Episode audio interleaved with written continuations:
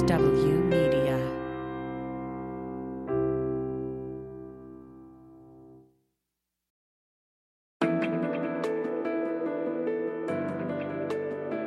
Spy Talk, a podcast at the intersection of intelligence, foreign policy, national security, and military operations. Hi there, welcome to another edition of Spy Talk. I'm going to be talking today with Jim Lawler, who spent about 25 years working undercover in the CIA's clandestine operations directorate. Retiring in 2005 as a highly decorated member of its senior intelligence service, he also, by the way, ran the op that took down the notorious AQ Khan nuclear smuggling gang. The last time he was on the show, he was talking and writing a lot about the psychological dynamics and moral considerations a CIA officer faces in recruiting foreigners to turncoat and commit treason against their governments. Today, we're confronted with another kind of turncoat. The man who apparently leaked the hundreds of highly classified documents to his friends on the Discord chat platform, which is popular with gamers and apparently gun enthusiasts. He's been identified as Jack Teixeira, a young member of the Massachusetts Air National Guard. His motive seems only to have been to show off. Jim Lawler, welcome back to Spy Talk. What do you make of this mess? Well, it's a mess for everybody. It's a mess for us. It's a mess for the Russians. Actually, I I was impressed with how thoroughly our intelligence organizations, CIA, DIA, etc., have penetrated the Russian military and the Russian intelligence organizations. Um, I'm thinking, boy, you know, as a uh, ardent fan of our intelligence community, I'd say, you know, well done in that respect. I'm sure. I'm sorry that these mm-hmm. things leaked, but I bet you their heads are going to roll in the Kremlin over this. Uh, the fact that the um, you know, that the Russian intelligence services have been much more candid about Russian losses in Ukraine than the Russian military has. Uh, that's got echoes of Vietnam to me. Jeff, you were in Vietnam. You probably, as a military intelligence officer, and you probably saw some of this as well, where the the body counts were either exaggerated one way or another, and it's it's really sad that that that happened in Vietnam, but I see you know this echo of history now in Russia. So mm-hmm. In other words, let's just remind readers who, who, who, haven't followed us closely that what these documents show that the, is that the Russian casualties are much, much higher. Uh, although those of us who have followed it closely uh, generally had a sense that the, the Russian casualties were very, very high, much higher than the Russians had, had been admitting. Of course, the damage here is also it's also showing Ukraine losses are are are very, very high. But one thing occurs to me, you know, you and I are a little bit long in the tooth, and we know the CIA history of counterintelligence, and there was sort of this dark period when the legendary counterintelligence chief James Jesus Angleton was so paranoid about CIA about uh, Russian penetration of the CIA that essentially he, he he ended up shutting down or paralyzing a lot of uh, CIA operations against Russia because he was afraid that every operation was maybe a double agent operation, and so on. And I can imagine, and I'm sure you can too, that Russian counterintelligence is just going bananas searching for CIA spies or or nodes of uh, electronic leaks to to CIA and NSA and so on. I'm, I'm certain they are. You know, it's a uh, it's that old joke about we've got good news and bad good, bad news. The good news is we've caught a spy. The bad news is we've caught a spy, and and so that's got to be right. it's got to be instilling a lot of fear uh, in ranks. And in fact, I'm, I'm always a uh, an optimist in matters like this. This could lead to more Russian penetrations volunteering to us, to either defecting or whatever, because they suddenly feel like my government doesn't trust me. Uh, I've disagreed with this policy of invading Ukraine from the start. I've seen all these Russian, my countrymen, dying over there. Uh, I tend to think that this could actually help us recruit more Russians. And it certainly throws them into a state of paranoia, as you pointed out, Jeff. James Angleton, I know he probably thought he had good intentions, but he paralyzed our operations against the Soviets. And this could throw the Russians into a similar state of paralysis, in my opinion. Again, I always try and look at the glass as half full, not half empty. And, you know, at this mm-hmm. point, at this point, the horse is out of the barn with these documents. They're fortunately, you know, they are somewhat dated uh, by a few weeks. Sometimes, especially in a battlefield situation, a uh, time lag of a few weeks, well, that's like forever. So, um, in a glass half full. Yeah, the glass is half full, in my opinion. Or in a, in a glass in a glass half empty analysis, you say, well, one, one of the dangers is that they've they've escalated their hunt for CIA assets, and some of them might well be caught and, and executed. Absolutely, and that's the that's the problem is that that their line KR, their counterintelligence people, are going to be out on a on a witch hunt, and of course we we some of our assets may inadvertently get caught up in that. I'm sure it's going to scare whichever assets we have over there. Um, you know, some will possibly decide, well, I really will, I need to get out of this. Uh, there's probably going to be some that are going to want to jump ship, I mean, defect and mm-hmm. uh, come out. Mm-hmm. And then we owe it to these people to help, help exfiltrate them uh, as quickly and as securely as we can. Uh, that's an ironclad mm. commitment mm. that the United States always makes to its clandestine assets is that we will be there for you. We'll go to hell and back to get you, you know, get you out of trouble and harm's way. And I know in the yeah. aftermath of Aldrich Ames and Nicholson and some of those those fiascos that we had many years ago, we would always err on the side of, of caution and on the side of protection for our assets, even if we had a suspicion that our asset may have been compromised by those spies, we would pull those people out. Mm-hmm. And let's talk about the uh, the source of these documents. He's been identified now as Jack Teixeira, a young member of the Massachusetts Air National Guard. I mean, hardly more than a private um, or airman, as they call it in the Air Force. And his mo- he, he was not ideological ideologically motivated at all, according to people who knew him in the chat room. He his motive, when you look at uh, some of the chat logs and the reporting on this, his motive seems only have been to show off, to show his, uh, you know, his uh, friends in the chat room, uh, which was a gamer chat room. Uh, with a lot of gun enthusiasts. His only uh, motivation was to show off that he had access to this stuff. In fact, he got pretty pissed off that people weren't paying any attention to it. This is a, a new kind of leaker you're right. It, he was exhibiting uh, extreme immaturity, uh, you know, strong streak of narcissism, uh, this feeling of, well, I know this stuff, you guys don't. Look how, look how I'm so privileged. I'm a member of this inner elite. I've got access to this. And and I've I've mm-hmm. seen people like that before. In fact, sometimes we motivate people to spy for us by appealing to that same sure. desire to be part of that inner circle. That's right. And you know, I'm going to share this with you. Yeah, there, there, there. That's always a constant in in when we find these. Uh, leakers uh, that there's a lot of narcissism and I'll show you uh, and stuff like that. Uh, uh, he also seems to have been, according to the Washington Post and New York Times reporting, seems to have been uh, a conspiracy-minded guy. Um, uh, he posted that uh, he, he, opined on the ch- in, in his chat group that the the U.S. government had advanced knowledge of the Buffalo shooter who shot up a bunch of black people. Um, uh, and, and, and the reason that the government didn't stop him is because they wanted to uh, uh, have the, use the incident to increase their budget, their security budget, which is totally ludicrous. I mean, it is ludicrous, but but, but that's but, a sign of the times.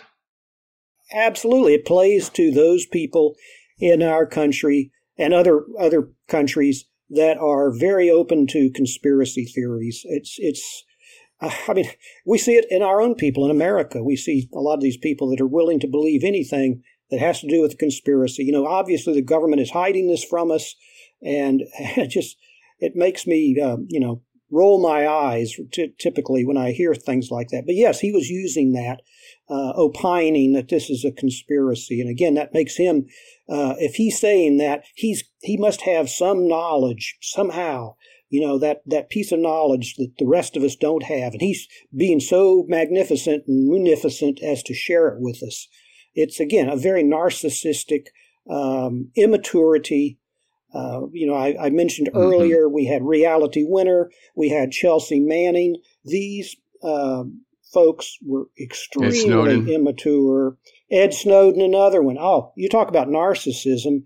He was going to go down is kind of like uh, the John Wilkes Booth was to assassinations. Well, he was going to do that to espionage leaking, and mm-hmm. uh, and that's what he did. He he, he did it yeah. purely for narcissistic reasons. Yeah you know, there was uh, there's one small positive out of Snowden, you might say, depending on where you're coming from, is that he illuminated uh, that U.S. intelligence had overstepped its bounds in monitoring the communications of American citizens. But other than that, he went way beyond that to uh, reveal the secrets of U.S. monitoring of uh, our enemies and, and some of our allies. And, and that's what, of course, U.S. intelligence is supposed to do. It's supposed to know what's going on in the rest of the world. Absolutely. He cost us, I'm sure, on the order of tens of billions of dollars in technological intercepts. And if you actually analyze what he revealed that NSA and we were collecting, 95 to 98% of it was legitimate collection. It was that, yes, there was a small 2 or 3%, 4% of things that possibly shouldn't have been, you know, we shouldn't have been doing. And in even that time, sometimes there's a judgment call in that if um, it, it, gets very difficult anytime you get a so-called U.S. person involved, and but especially if that U.S. person is directly in touch with a terrorist or a spy, something like that. Yet properly, mm-hmm. you need to get a FISA uh, approval uh, for things like that. But at the the massive amounts of information that we collect and the speed of that collection sometimes makes that very difficult to adhere yeah. Totally to the letter of the law. I, I, seriously doubt that there was very much intentional collection against American citizens that impinged upon their constitutional rights. There may have been some inadvertent collection. There may have been something, you know, small amount. But what Ed Snowden revealed was largely directed abroad. Well, let's go back to this particular leak. What's interesting to me, and I touched on this on the first piece I wrote about this uh, over the weekend, which now seems like ancient times with the speed of this story, but uh, that uh, people I talked to were kind of shrugging off uh, some of the disclosures about our uh, penetration of uh, allied intelligence organizations like the Mossad, Israel, Israel's intelligence organization, South Korea, and so on, Egypt. Um, so uh, they were kind of shrugging about it and saying, you know, um, they know we're spying on them. They spy on us or attempt to.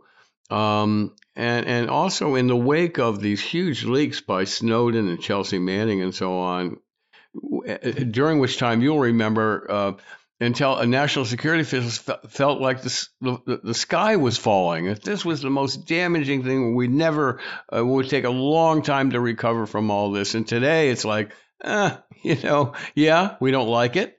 Uh, we don't like these secrets being out there, and, and Russian social media manipulators are using this information uh, and uh, distorting it and uh, using their own figures and some crude attempts to uh, to alter the documents. So th- that accrues to Russia's advantage. But uh, people I'm talking to are kind of shrugging about the disclosures of spying on our allies. What do you think about that?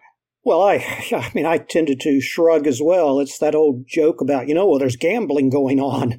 Well, yeah, actually, there's spying going on. Huh. I mean, we have huh. we have an agreement with with our so-called Five Eyes countries, uh, the UK, Australia, Canada, New Zealand, where we are not spy. We're not recruiting citizens of their countries to spy on them. We we strictly adhere to that. Uh, we we've well, done maybe. both both the letter. no, we do, we do, we do adhere to that.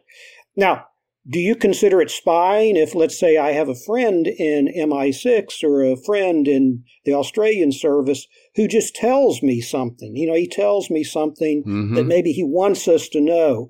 Uh, mm-hmm. The case of the Mossad, it could have mm-hmm. been that some senior Mossad officers disagree with Netanyahu. I wouldn't surpri- be surprised if they did.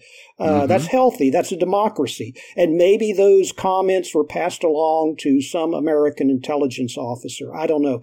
But does that yeah, mean that we was were spying on them? I, I don't think so. I, I think, I, and, and by the way, we would be bound to report something like that, that there is some disquiet within senior Israeli intelligence organizations about the direction the Netanyahu government is going, you know, well, aligning itself with the far right. I mean, you're, you're not doing your job if you don't report that. Right. We have close liaison relationships with the Israelis and the Israelis with us. I learned recently that Israel even had an uh, office of its own, an unmarked office of its own at, at CIA headquarters uh, back, at least back in the day. I'm not sure right now. But uh, in any event, you know, if, if, you don't report, if a if a CIA officer in Israel doesn't report this grumbling uh, that he's picked up inside Mossad, he shouldn't be in the intelligence business. I mean, Absolutely. you know, you pass that along. Yeah, but that doesn't mean that does not mean that we have a uh, audio device or that we've mm-hmm. recruited Mossad officers to work for us.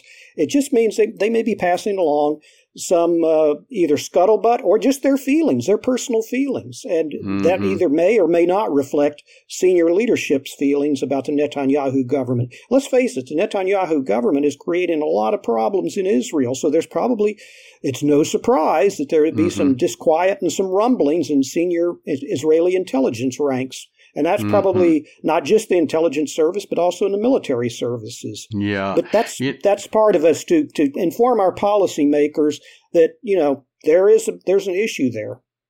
Now going back to the alleged leaker, and one another one of the kind of eyebrow raising things that he's an airman first class. I mean, that's like E3, that's a very, very low rank, and yet he had access to all these top secret uh, documents, which brings up kind of a conundrum. Intelligence is no good unless it's shared. We learned that was one of the big lessons of the 911 attacks. I mean, if you hoard the information, you don't share it with each other, what good is it? On the other hand, it seems like we're sharing a little bit too much that this uh, this essentially it seems to me this guy was a gopher you know?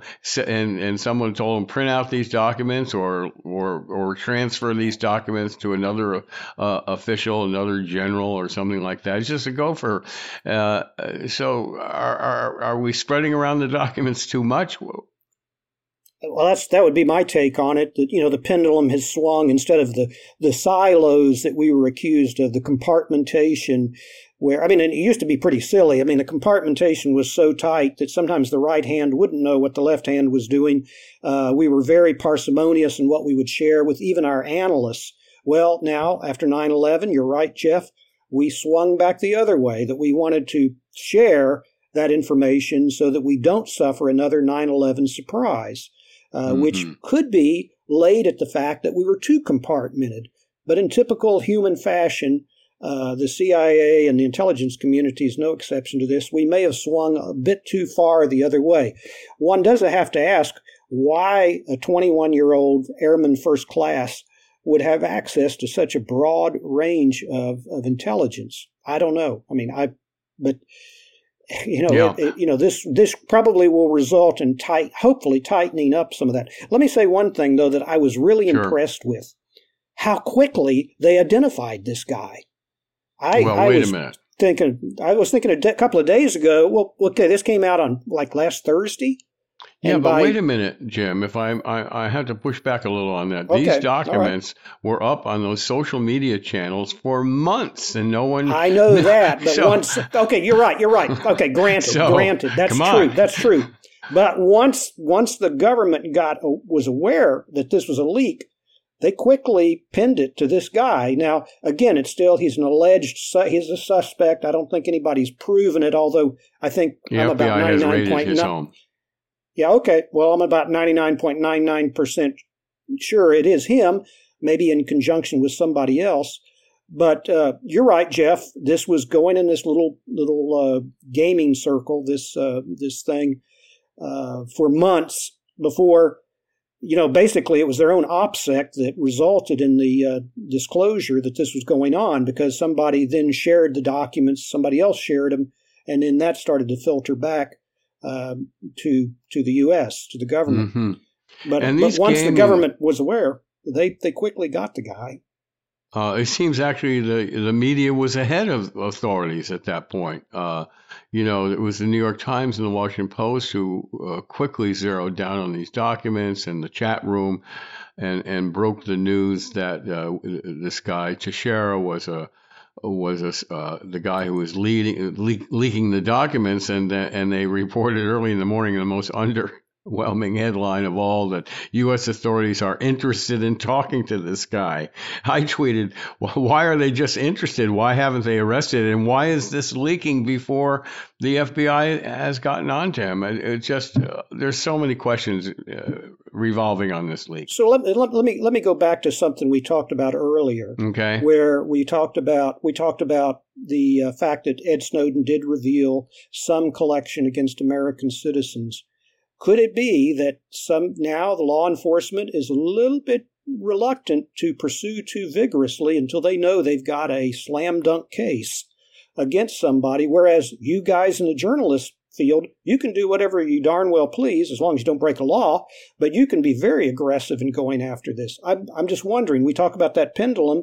It could be that the pendulum has swung too much, you know, oh gosh, hands off. This we got to be careful. It's an American citizen and so I mean that that's that goes for counterintelligence investigations mm. as well. Not Think to beat a dead horse here, but it seems like the New York Times had gotten a whiff that uh, the doc the, these documents were floating around in this particular these chat rooms. It turned out, not just the Discord mm-hmm. gaming channel.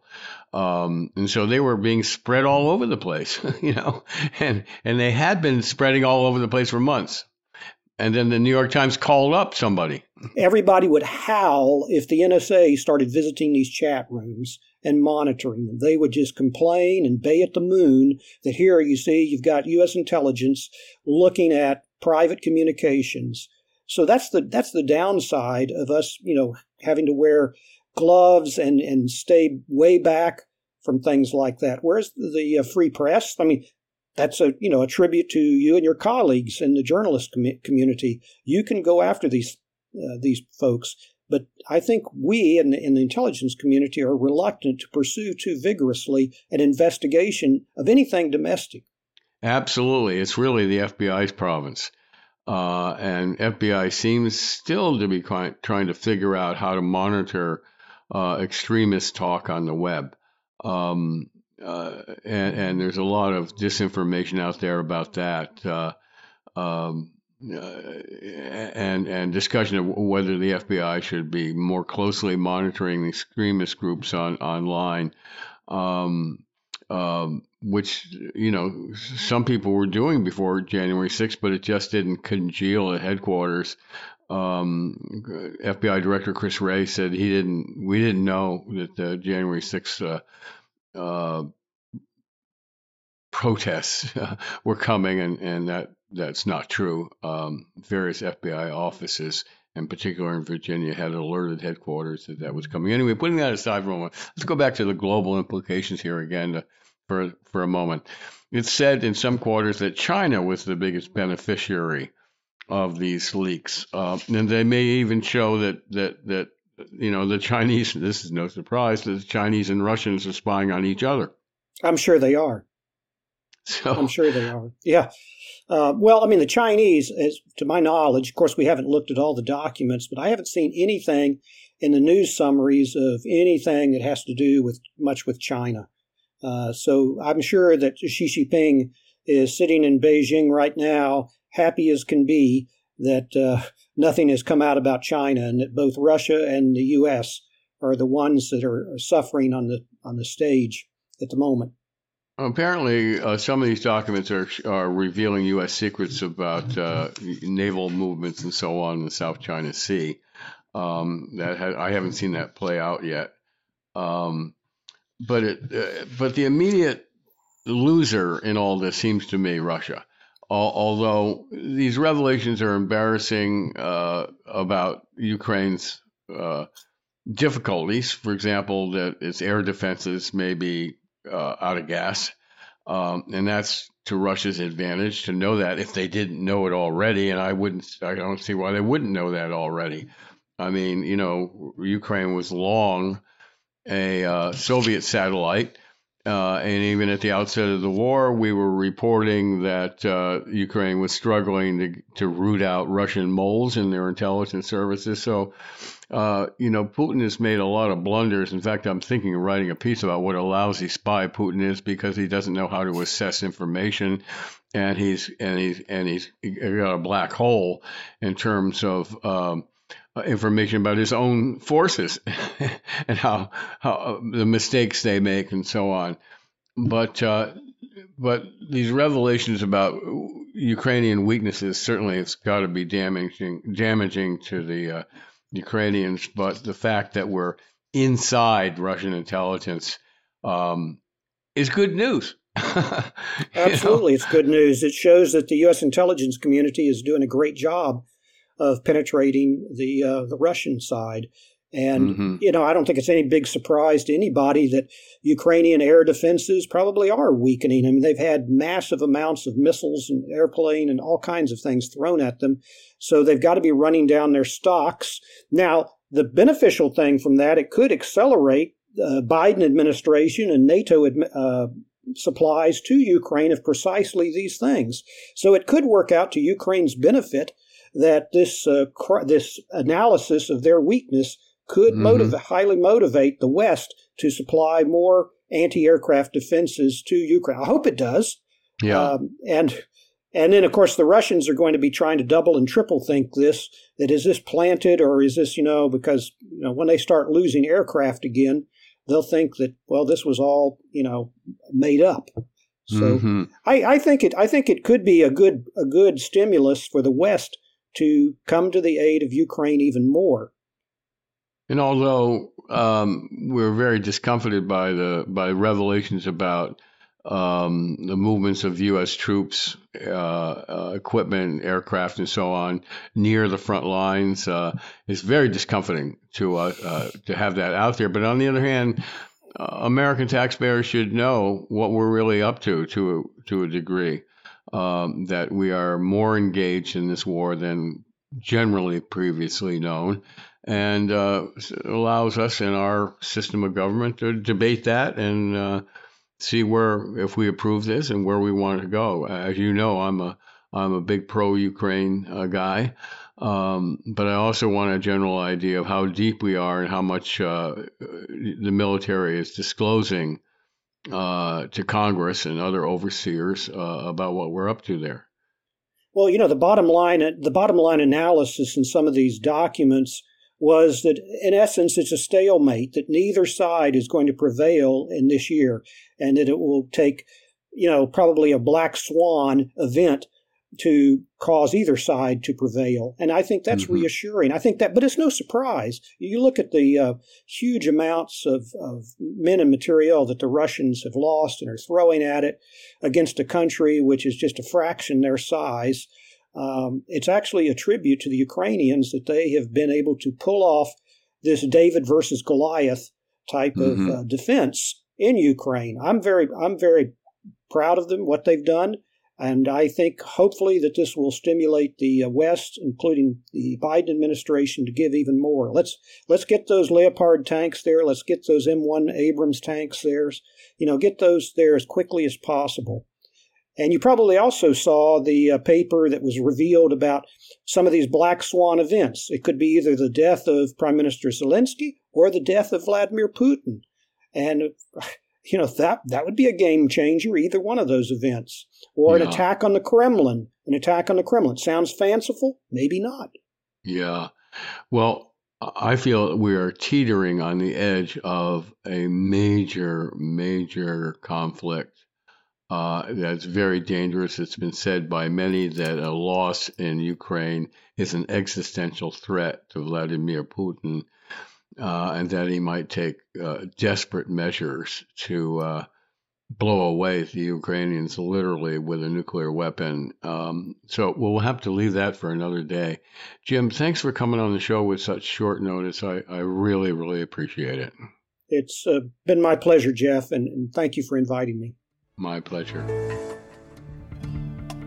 So that's it for this week's edition of Spy Talk. Thanks for listening. You can find more of our coverage of intelligence issues and agencies in our podcast archives here at Apple, Spotify, or wherever you listen. And leave us a comment too or a tip. Tell us what you like or don't. We really love to hear from our listeners. And oh, by the way, check out our Spy Talk newsletter and blog on Substack where you'll find a mix of investigative pieces and analyses of intelligence issues and agencies.